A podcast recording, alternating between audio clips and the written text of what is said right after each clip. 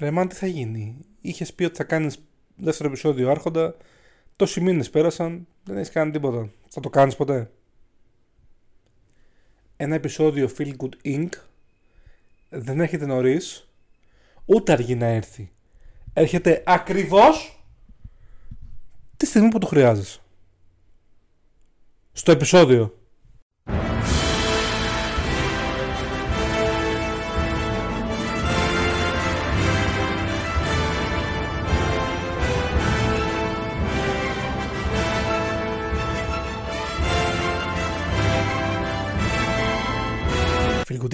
Φιλκουντίνγκ, φιλκουντίνγκ, φιλκουντίνγκ, φιλκουντίνγκ, φιλκουντίνγκ, φιλκουντίνγκ, φιλκουντίνγκ. Α, τελείωσε μουσική. Ναι. Δεν έχω άλλη γέφυρα να κάνω πριν το επεισόδιο, οπότε θα σας κάνω τον Gollum και ξεκινάμε. Γκάλ! Γκάλ! Απαράδεκτο. Πάμε.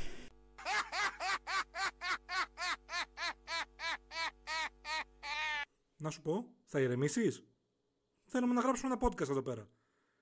Άντε με το κάθε μάλλον. Ακούτε το Feel Good Inc. Ένα podcast του Φίλιππου Τριανταφυλλίδη. Να τα πούμε!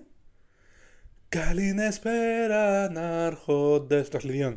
Κι αν, κι αν είναι ορισμός σας δεύτερο επεισόδιο του Feel Good να γίνεται μετά, μετά από έξι μήνες τότε θα έχω μια συμβουλή για αφρό, για φρόντο που πάει το δαχτυλίδι στη Μόρτορ να πάρει κι άλλες προμήθειες Έκτος, έκτος από ψωμιλέμπας γιατί θα ψωμολισάξετε ρε παιδιά.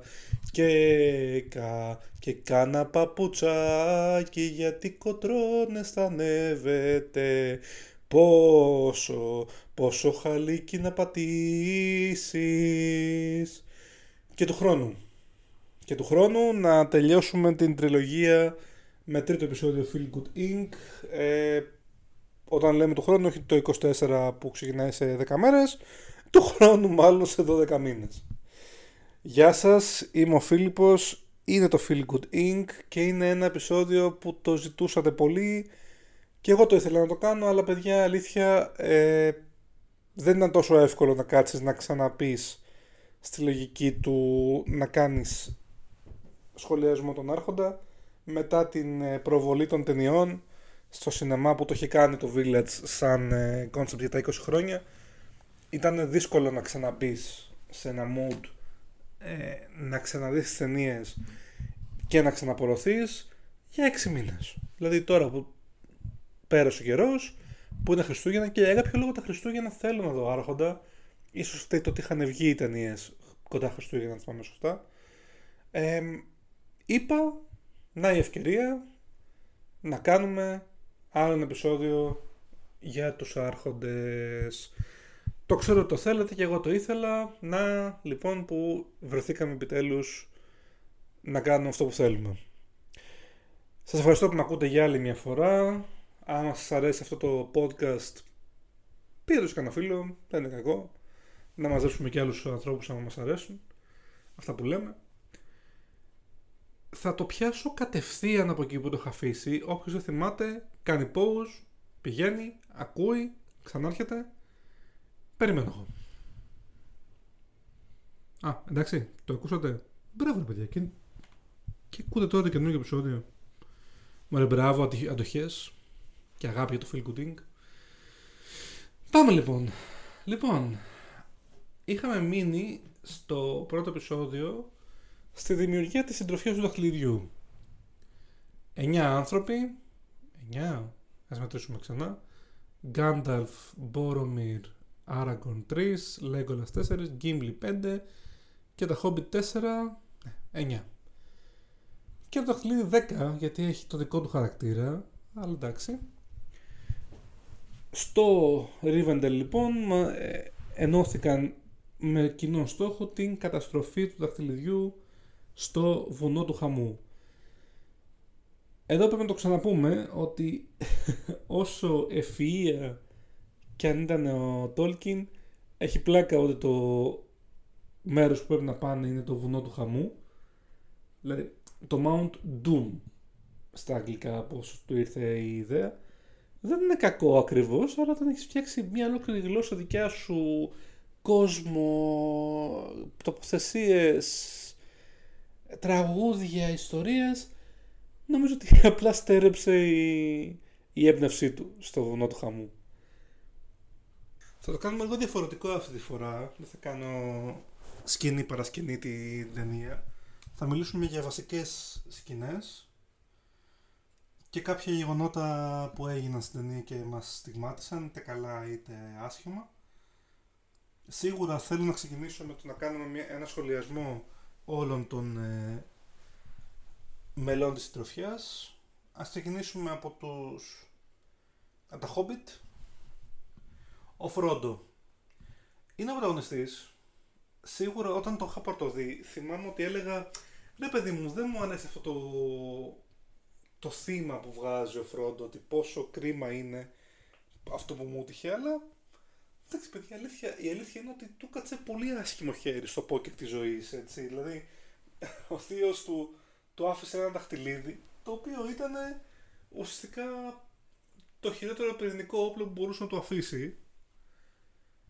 Και μιλάω για την ταινία και μόνο, μην αρχίσουμε στα βιβλία. Στα βιβλία ο Γκάνταλφ μετά από 15 χρόνια συνειδητοποίησε ότι το δαχτυλίδι αυτό είναι το One Ring του Sauron, οπότε ήρθε και τον πήρε αλλά το έχει τέσσερις μέρες και ήδη πρέπει να ξεκινήσει έναν χαμό για να βρεθεί στην άλλη άκρη του σύμπαντος του ένας άνθρωπος, ένα χόμπιτ, συγγνώμη, όχι ένα άνθρωπο, ένα χόμπιτ που δεν είχε φύγει ποτέ από το σπίτι του για να καταστρέψει το δαχτυλίδι στην έδρα του κακού. Δηλαδή, ακόμα και αν δεν μιλάω για το πόσο δύσκολο είναι να φτάσεις εκεί, ακόμα και όταν φτάσεις Δηλαδή έχεις κάνει τόσο ταξίδι. Ακόμα και όταν φτάσεις λοιπόν, έχεις το άγχος ότι αν με δει τώρα, τι γάμισα. Εντάξει, θα, τα, θα φτάσουμε στο σημείο πιο μετά να συζητήσουμε το τι έγινε στο τελευταίο κομμάτι της τριλογίας αλλά πρέπει να πω ότι είναι ένα θύμα ο οποίος στα 33 μου πλέον που το έχω δει 25.000 φορές το κάθε έργο το καταλαβαίνω απόλυτα γιατί νομίζω ότι όλοι μας έτσι θα ήμασταν ότι μου είχε σκατένιο χέρι πρέπει να το κάνω αλλά δεν είμαι και πολύ χαρούμενος γι' αυτό οπότε προσπαθώ αλλά το βαρύ φορτίο είναι βαρύ φορτίο.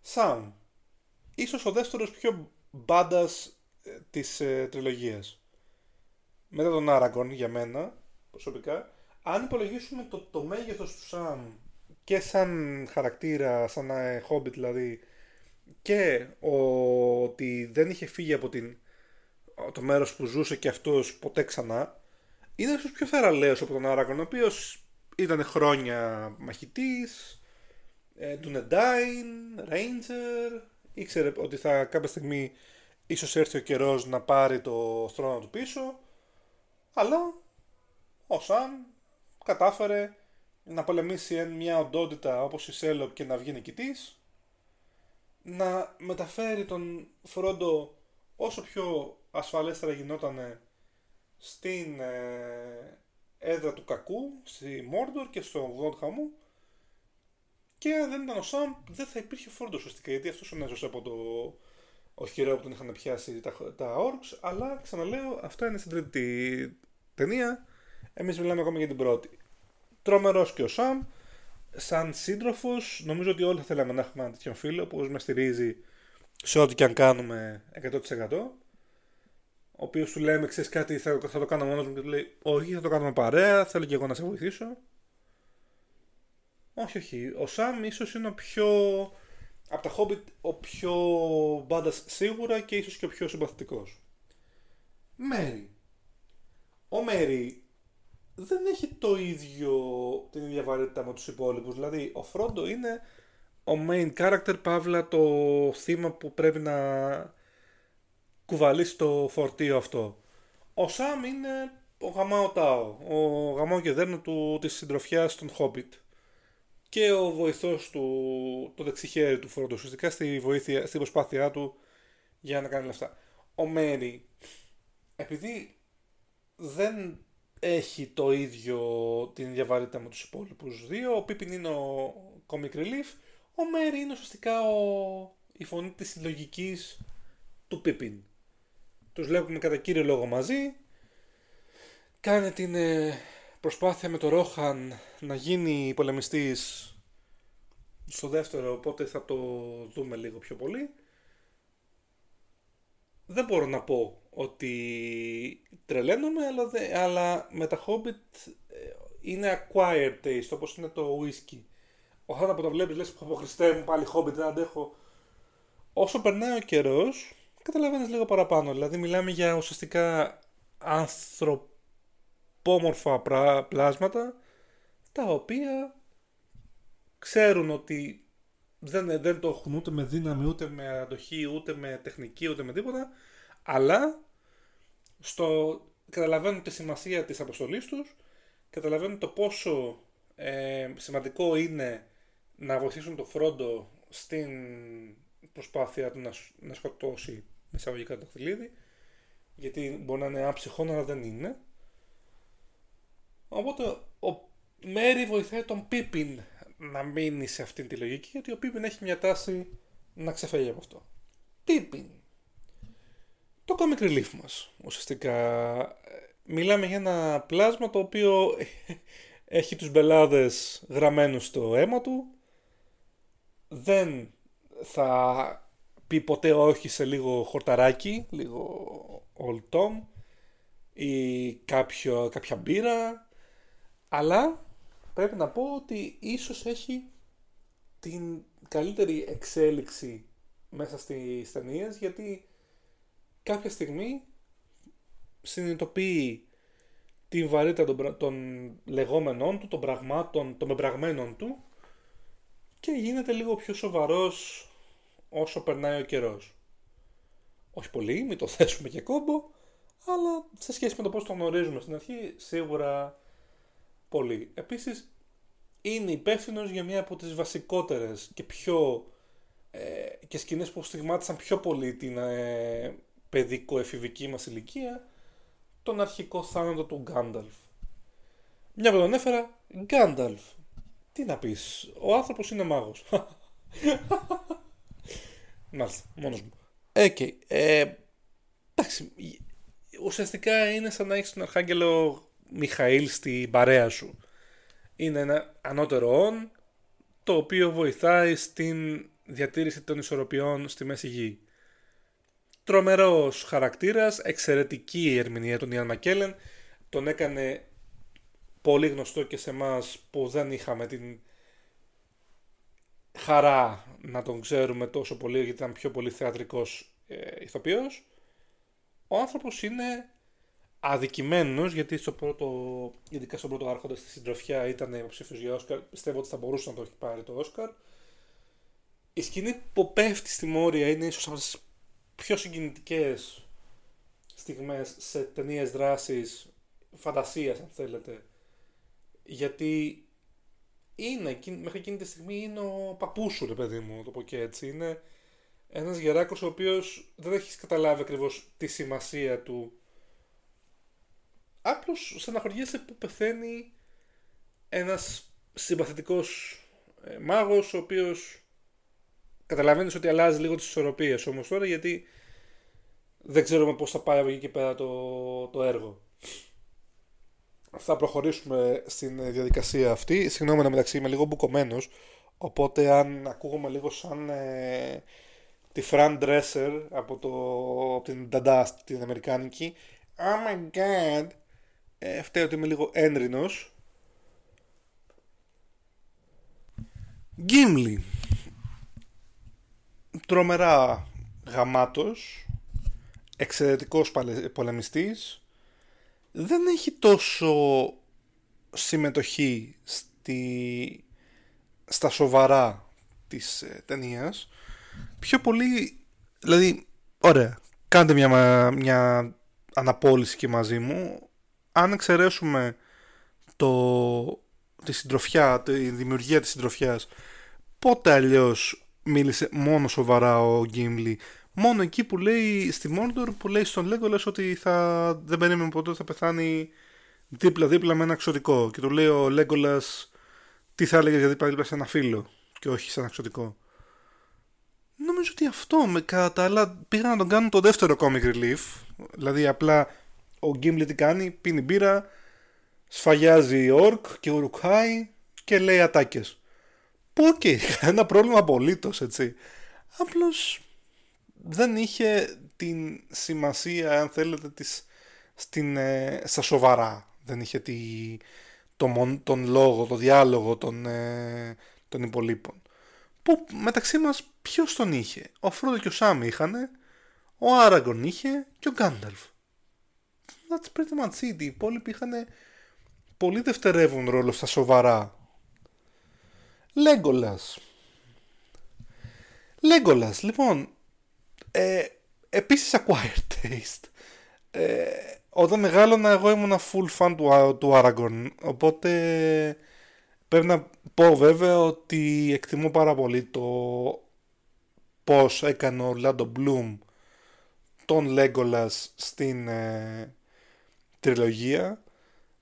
Είχε αυτήν την ε, ανωτερότητα των εξωτικών στην αρχή, αλλά σιγά σιγά δέθηκε με τους ε, υπόλοιπους. Εντάξει, πάντα ήταν φίλος με τον Αράγκορν, οπότε δεν άλλαξε κάτι γι' αυτό. Αλλά με τον Γκίμπλι, ενώ στην αρχή δεν τα είχαν καλά, σιγά σιγά τα βρήκανε και γίνανε καλοί φίλοι.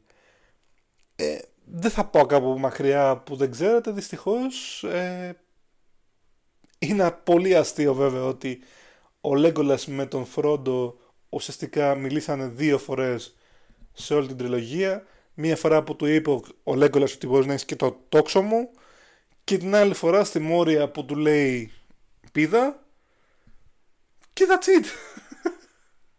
δεν υπάρχει άλλη, δεν υπάρχει άλλη σκηνή που να μιλάνε αυτοί οι δύο μεταξύ τους. Ωραίος, επίσης πολύ μπάντας. Ε, η τριάδα αυτή, Aragorn, Gimli, Legolas, νομίζω ότι όλοι θα θέλαμε να πάμε για κυνήγι μεταξύ με αυτούς ε, για Ουρουκάι. Δεν θα κάναμε τίποτα εμείς, θα καθόμαστε στην άκρη και θα πέναμε το whisky μας ξέρω εγώ, αλλά θα τους βλέπαμε αυτούς να πολεμάνε και να γίνεται ιστορία. Μπόρομιρ.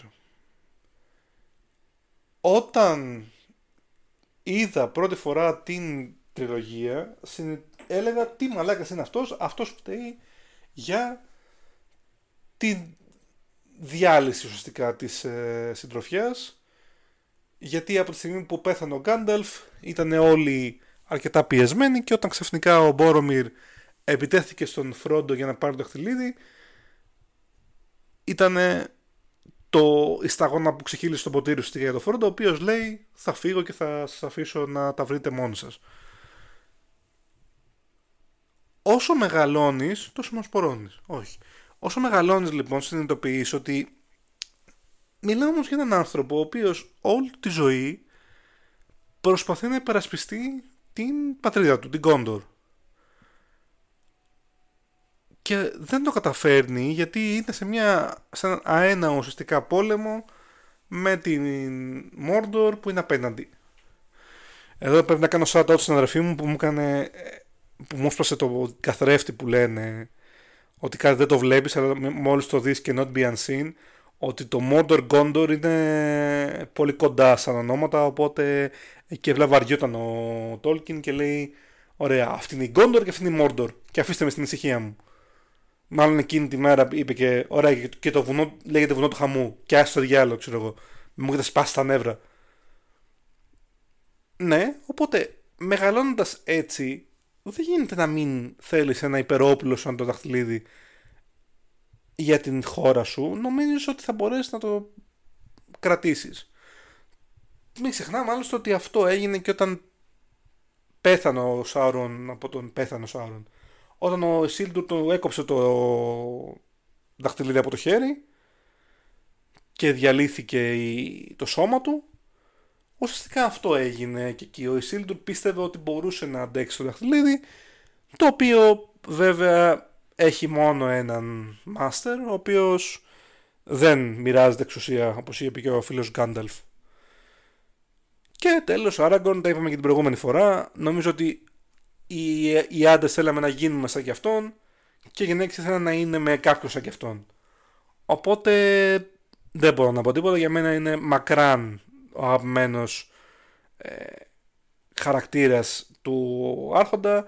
Μ' άρεσε το story arc ότι μιλάμε για μια γενιά βασιλιάδων η οποία δεν έχει και την καλύτερη φήμη λόγω του Ισίλντουρ. Οπότε δεν ήξερε αν ήθελε να βασιλέψει.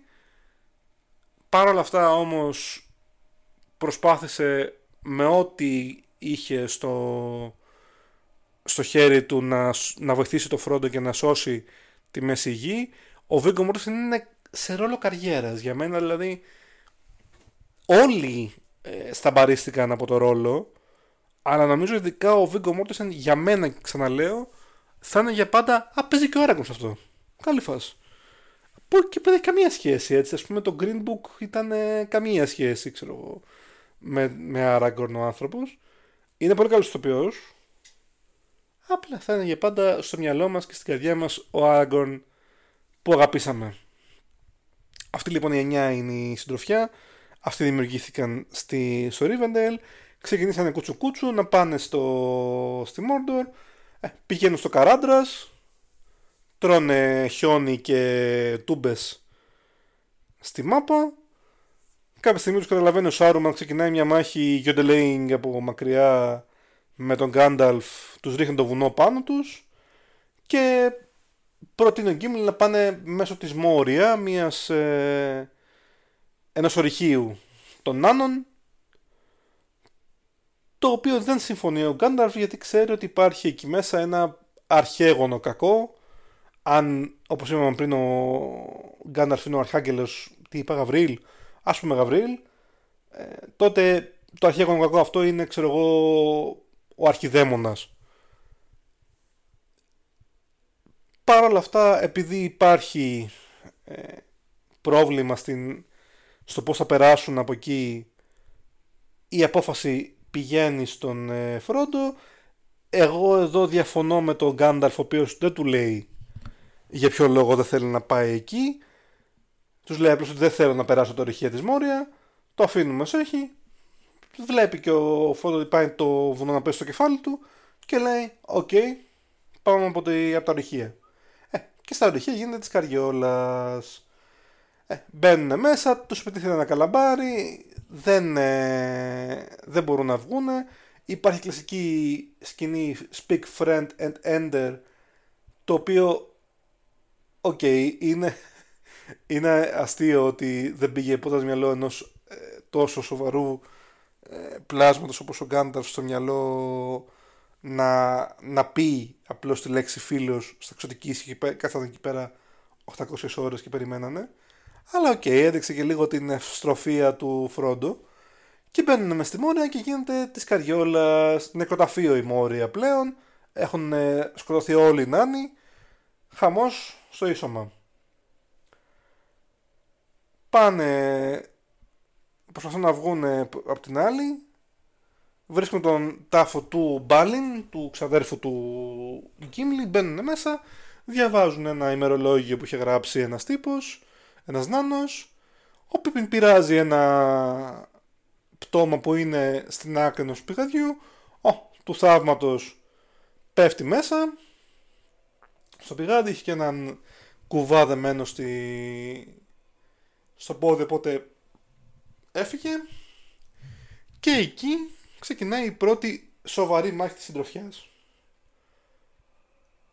δεν νομίζω ότι μπορώ να το περιγράψω ακριβώς με λόγια. Μιλάμε για μια μάχη η οποία τώρα, το 2023 ακόμα, μέσα στο 2023, το 2023 αν, αν, δεν, αν υπάρχει ένας άνθρωπος στο σπηλαίον, ένας άνθρωπος που δεν έχει τίποτα να έχω στη ζωή του, δεν ξέρει καν τι είναι. Και έρθει και του πεις, ξέρεις κάτι, αυτό βγήκε πέρσι, για δες το. Στέκεται υπέροχα. Μιλάμε, τα CGI είναι υπέροχα, η χορογραφία είναι απίστευτη, τρομερή δουλειά. Ε, και εκεί νομίζω ότι όλοι καταλαβαίνουμε το ότι αυτή η ταινία δεν είναι η κλασική σου χαζοφαντασία που θα βλέπεις κάθε Σάββατο στο Μέγα, ξέρω εγώ, τα Χριστούγεννα ή την Πρωτοχρονιά.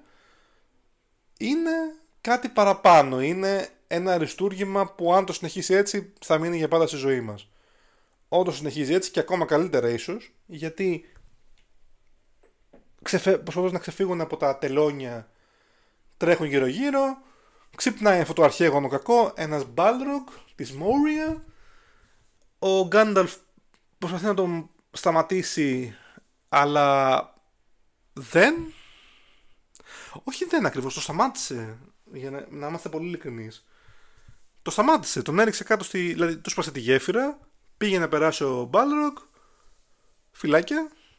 Απλώς είναι τσάτσος. Δεν, δεν δέχτηκε την, την ιδέα του. Είναι λες και.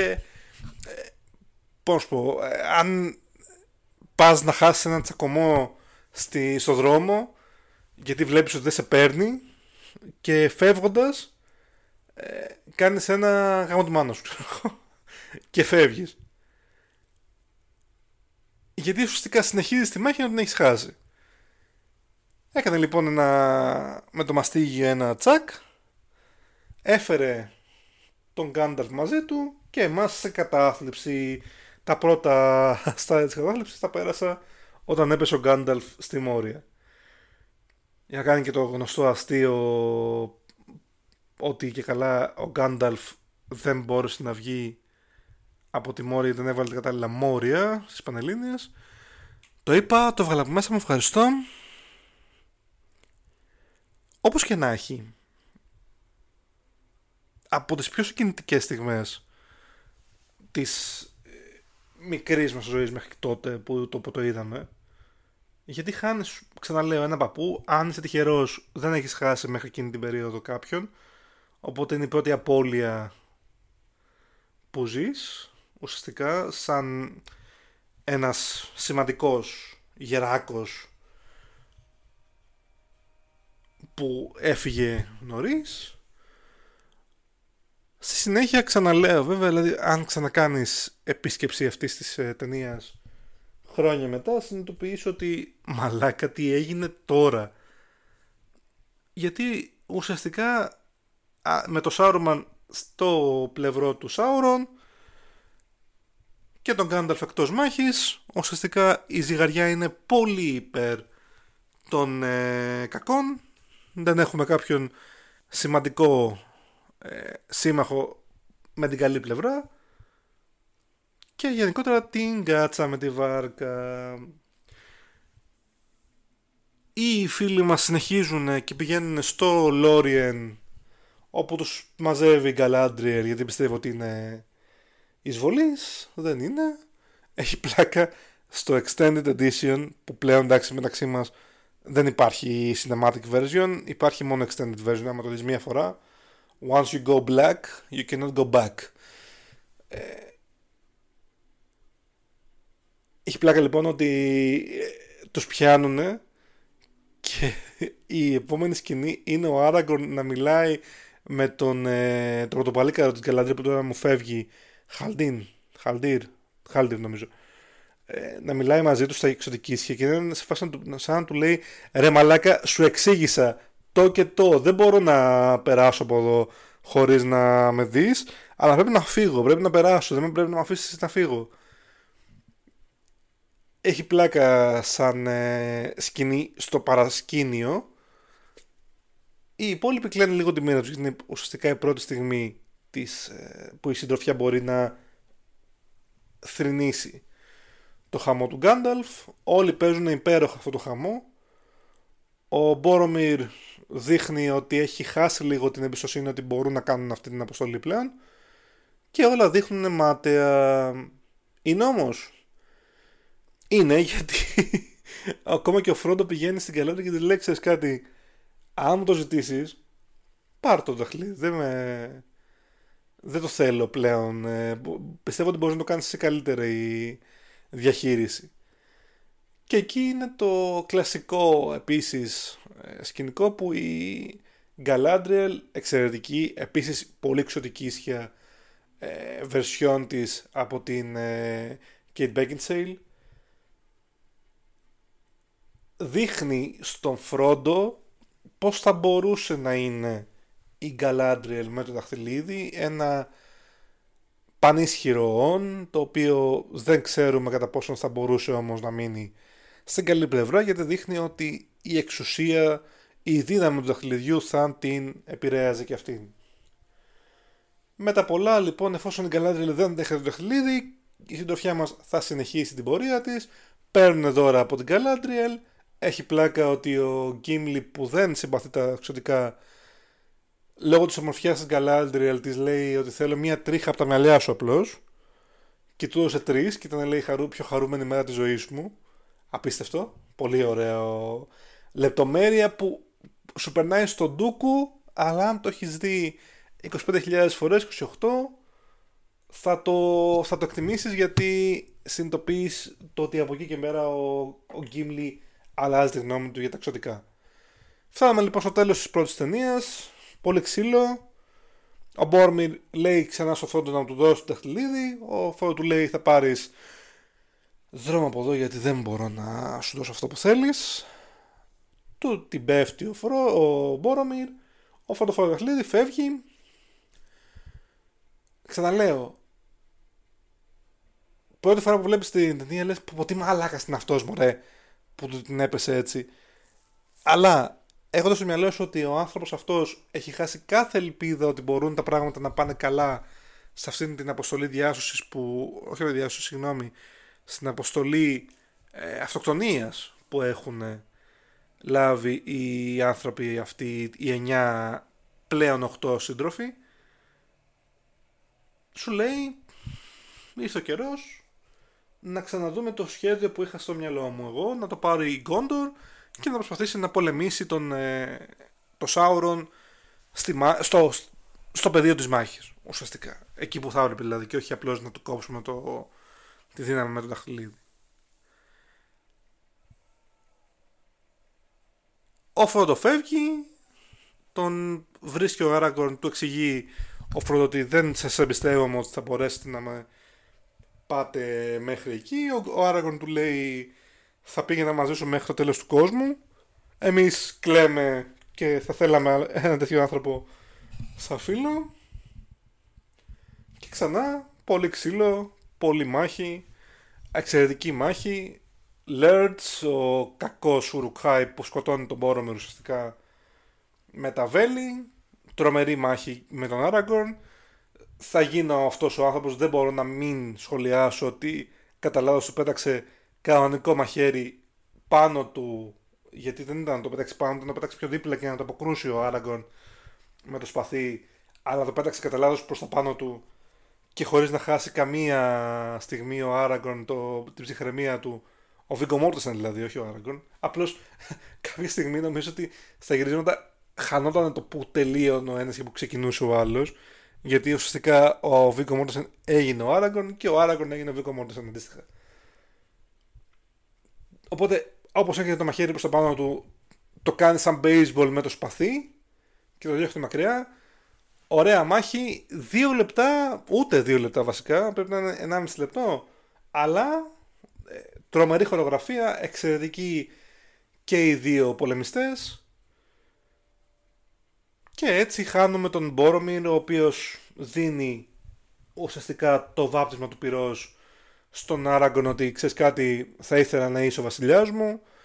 Δείχνουμε και εκεί ένα, μια συνέχεια του Αρκ, γιατί στην αρχή, όταν είχε μάθει ποιος είναι, ο Μπόρμερ είναι ο γιος του επίτροπου, του ανθρώπου που κάθεται στο θρόνο στην Κόντορ αυτή τη στιγμή. Ε, του Ντένεθορ. Ο Άραγκορν είναι ο αυτός που βάσει αίματος, βάσει ε, διαδοχής, θα έπρεπε να είναι ο πραγματικός βασιλιάς της Γκόντορ, αλλά δεν θέλει για τους λόγους που αναφέραμε προηγουμένως. Και του λέει ότι θα ήθελα να γίνεις ο βασιλιάς μου, θα σε ακολουθούσα στη μάχη και θα σε υποστήριζα. Εμείς κλαίμε λίγο παραπάνω πλέον, γιατί ήταν και οι δύο εξαιρετικοί τελικώς. Και κάπως έτσι τελειώνει η πρώτη ταινία με τους Σαμ και Φρόντο να πηγαίνουν μόνοι τους προς το ε, προς την Μόρδορ και το βουνό του Χαμού ε, Α, να πούμε επίσης μια που είπα για το ένα κομμάτι και να γίνει αυτός ο άνθρωπος με το μαχαίρι του Άραγκορ, να πούμε και για το ότι ο Σαμ πήγε όντως να πνιγεί στη σκηνή που ακολουθεί τον ε, Φρόντο στο ποτάμι. Γιατί κάπου δέθηκε νομίζω η μπέρτα του και ήταν ωριακό το ότι τον βγάλαν έξω. Ή νομίζω κόπηκε. Κάτι τέτοιο τέλος πάντων. Ήταν τρομερό το ότι ένα Σαμ που δεν ξέρει κολύμπι παρά λίγο να, ο ηθοποιός να πνιγεί. Όχι επειδή δεν ξέρει κολύμπι, επειδή απλώς ήταν, ήταν λίγο άτυχος εκείνη τη στιγμή. Σαμ και Φρόντο λοιπόν προς τα εκεί. Ο Μέρι και ο Πίπιν συλλαμβάνονται από τους. Ε, συλλαμβάνονται. Λες και κάνανε. Λες και κάνανε παράνομο τέτοιο. Παράνομο τζόγο, ξέρω εγώ. Ε, παίρνονται χμάλλονται από τους Ουρουχάι γιατί τους είχαν πει να πάρουν το, το halfling, το ανθρωπάκι ουσιαστικά. Μαζί τους δεν ξέρουν ποιο από τους δύο είναι. Κανένας από τους δύο δεν είναι μεταξύ. Καλή, καλή προσπάθεια Ουρουχάι. Αλλά τον παίρνουν για να τον πάνε στο Σάρουμαν χωρίς να τον σκοτώσουν. Ο Άραγκον, ο, ο Γκίμλι και ο Λέγκολας κυνηγάνε τα Ουρουχάι αρχικά για να πάρουν πίσω Μέρι και Πίπιν. Μπόρομιρ dead. Γκάνταλφ dead. Και η συντροφιά δείχνει διαλυμένη. Η ταινία αυτή στιγμάτισε μία γενιά. Ίσως και παραπάνω από μία γενιά γιατί και οι μεγαλύτεροι από εμένα, δικιά μου γενιά, άνθρωποι ε, έχοντας διαβάσει κάποιο το, το έργο αλλά και ε, χωρίς να το έχουν διαβάσει βλέποντας απλώς το τι απίστευτα πράγματα έχουν κάνει αυτοί οι άνθρωποι στη δημιουργία του, του άρθρου δαχτυλίδιων σου λέει θα κάτσω να το δω και νομίζω ότι η ζωή μας δεν ήταν ποτέ ξανά η ίδια μετά από αυτό όταν όλα ε, τελείωσαν ήταν για μένα μακράν η καλύτερη ιστορία φαντασίας που έχω δει. Έχω διαβάσει, έχω κάνει. Όχι γιατί δεν υπάρχουν ακριβώς πιο περίπλοκες ιστορίες, πιο ε, γαμάτες μάχες στο βιβλίο και δεν ξέρω εγώ τι. Γιατί όλη η λογική του, όλη η ιστορία, όλη η κατάσταση είναι 10 στα 10. Δεν τραβάει πολύ, δεν κάνει κάτι απλώς και μόνο για να δημιουργήσει ένα ε, plot hole που θα το εξηγήσει πιο μετά ακόμα και ο θάνατος του Γκάνταλφ που μερικοί λέμε ότι ξέρεις κάτι θα μπορούσε και να μην υπάρχει εφόσον τον ξαναφέρνει στη ζωή δεν είναι ακριβώς έτσι γιατί δεν είναι ότι ο Γκάνταλφ επέζησε τελικά από όλο αυτό. Πέθανε. Απλώς η οι θεϊκές δυνάμεις αποφάσισαν λόγω και το ότι ο Σάρουμαν επέλεξε ξεκάθαρα την κακή πλευρά οπότε θα δημιουργούσε πρόβλημα στην ε, Μέση Γη να τον φέρουν ξανά πίσω ως κάτι ανώτερο ακόμα σαν δύναμη για να βοηθήσει στη μάχη. Δεν είναι τίποτα ε, υπερβολικό δείχνει για μένα. Εντάξει, OK, okay, δεν πεθάνει κανείς. Δεν πρέπει να πεθάνει κανείς. το Game of Thrones ήρθε και μας έδωσε αυτή την ε, ανάγκη να πεθαίνει κόσμος για να γίνει το, το δράμα λίγο παραπάνω. Δεν χρειάζεται να πεθάνει κανείς ακριβώς. Πέθανε ο Μπόρομιρ στο τέλος της ημέρας. Εντάξει, δεν, δεν πεθάνει κανείς κανείς. Και αρχικά πέθανε ο Γκάνταλφ. Αλλά δεν είναι απαραίτητο ότι πρέπει να πεθάνουν όλοι για να βγάλει ένα νόημα όλο αυτό ας μην ξεχνάμε ότι στο τέλος της, της μάχης της τριλογίας ο ο Άραγκον, ο Λέγκολας, ο Γκίμλι, ο Γκάνταλφ, ο Μέρι και ο Πίπιν είναι στα όρια της α, θυσίας για να δώσουν χρόνο σε ένα φρόντο που δεν ξέρουν καν αν ζει εκείνη τη στιγμή να κάνει την προσπάθειά του να καταστρέψει το αχλίδι. Πήγανε σε μια αποστολή αυτοκτονίας ουσιαστικά να δώσουν σε έναν άνθρωπο, σε ένα χόμπιτ που δεν ήξεραν εκείνη τη στιγμή αν ζει πραγματικά, αν το αχλίδι έχει πέσει ήδη στον αντίπαλο, ήταν ουσιαστικά ένα last stand. Αν θα τα πούμε, εντάξει, δεν θα κάνω πάλι πέντε μήνες να πιάσω τους δύο πύργους. Έπρεπε απλώ να τελειώσει η συντροφιά και. Εντάξει, επειδή βγήκε ήδη 40 λεπτά το επεισόδιο, δεν θα πιάσω τους ε, δύο πύργους τώρα. Θα ξεκινήσουμε σε επόμενο επεισόδιο την ε, όλη φάση με τους δύο πύργους αν πρέπει να βάλω τις ταινίες σε μία σειρά για μένα είναι το ανάποδο του ε, δηλαδή σαν αντίστοιχη μέτρηση είναι 3-2-1 η συντροφιά είναι η τελευταία όχι γιατί είναι κακιά. Δηλαδή όποτε το συζητάμε βάζει συντροφιά τελευταία παιδιά η διαφορά αν το πάμε είναι ότι το ένα έχει 10 το άλλο έχει 9,99 και το άλλο έχει 9,98 στο μυαλό μου δεν υπάρχει τίποτα που να διαλύει ουσιαστικά, διακρίνει τις ε, ταινίες μεταξύ τους ακριβώς παρά μόνο ότι η επιστροφή του βασιλιά και οι δύο πύργοι έχουν πιο μεγάλες και πιο επικές μάχες. Ίσως αυτό να, να με κάνει να λέω ότι το στέλνω λίγο παραπάνω γιατί μόλις ξεκινάει στο 2 η μάχη στο Helm's Deep και μόλις ξεκινάει στο, στην επιστροφή βασιλιά η μάχη στην Κόντορ δεν σταματάς να είσαι στην άκρη της θέσης σου να θέλεις να δεις τι θα γίνει.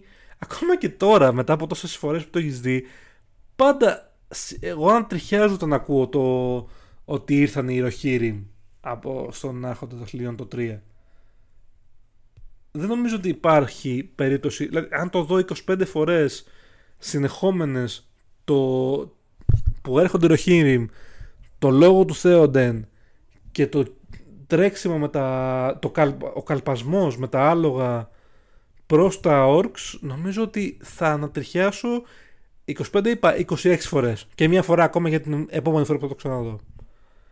Δεν σταματάει αυτή η ταινία να σου δίνει συγκινήσεις, εντάσεις, να θες να κάνεις high five με το διπλανό σου που το βλέπεις εκείνη τη στιγμή, να θες να κλάψεις όταν, όταν γίνεται στενάχωρη, όταν φοβάσαι ότι μπορεί να ήρθε το τέλος για κάποιους χαρακτήρες, να θες να γελάσεις με τις ατάκες του Gimli και του Pippin και του Merry.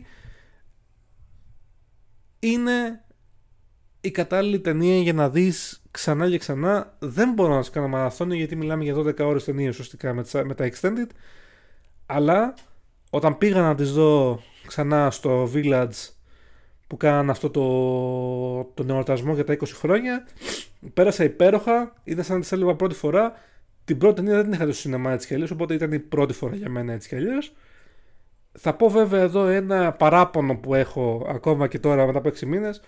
Δεν εννοείται να, σκε... να μην σκέφτηκαν να βάλουν στην προβολή υπότιτλους στα ξωτικίσια. Είναι τραγικό, δεν είχε καν αγγλικά. Δηλαδή δεν ξέρω τι σκεφτόντουσαν, δεν ξέρω ποιος το είδε και είπε ότι ξέρεις κάτι. Ναι, OK, okay, μια χαρά θα είναι. Δεν ξέρουμε ξωτικίσια. Είναι μια γλώσσα που δημιούργησε ο Τόλκιν μόνος του. Δηλαδή σκατά. Ναι, αυτό είναι το μεγάλο φάουλ του Village.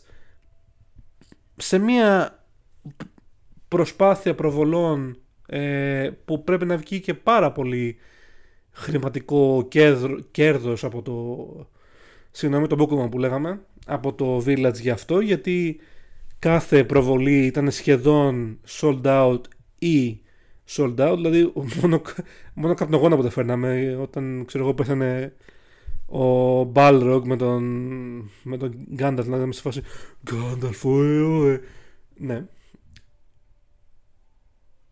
Είναι κρίμα λοιπόν μετά από τόσο κέρδος να μη σκέφτεσαι να δώσεις το maximum σαν θέαμα στους ε, θεατές σου. Και αν πες, στην πρώτη σε συντροφιά δεν το σκέφτηκανε. Δεν είχε ούτε στους δύο πύργους, δεν είχε ούτε στην επεισόδιο του Βασιλιά. Τέλος πάντων, αυτό ήταν το δικό μου παράπονο για τις προβολές αυτές. Νομίζω ότι δεν θα σταματήσω ποτέ να, τις, να τις βλέπω αυτές τις ταινίες αν με κάνει το αν έρθει ο καιρός και έχω παιδί δικό μου θα είναι υπέροχη νομίζω εμπειρία να δεις τις ταινίες αυτές ξανά με τα παιδιά σου και να τους δώσεις να καταλάβουν τι ε, έδωσε αυτή η ταινία σε μας στις αρχές του 2000 νομίζω ότι για να κλείσω θα πω ότι παρότι πήρε πέντε μήνες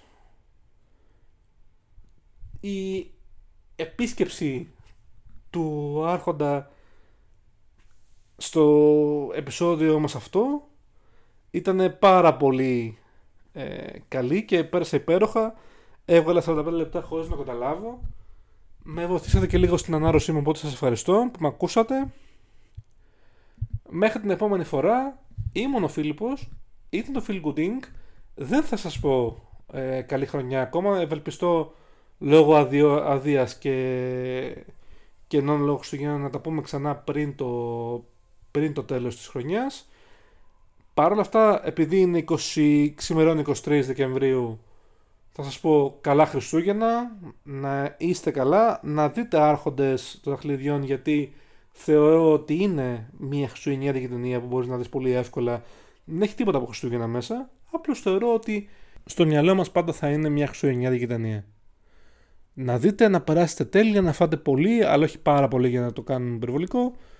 Να προσέχετε τους εαυτούς σας και θα τα πούμε ξανά την επόμενη εβδομάδα με ένα ακόμα feel good πριν το 24 για να κλείσουμε τη χρονιά όπως πρέπει.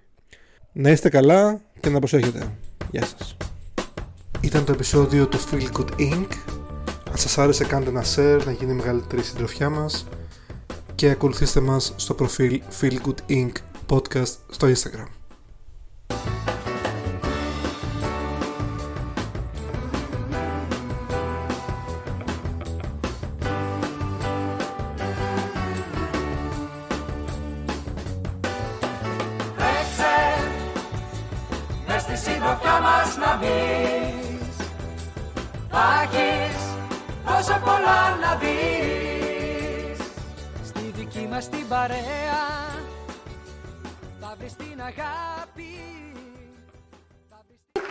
Άνθρωπος. Μπράβο του.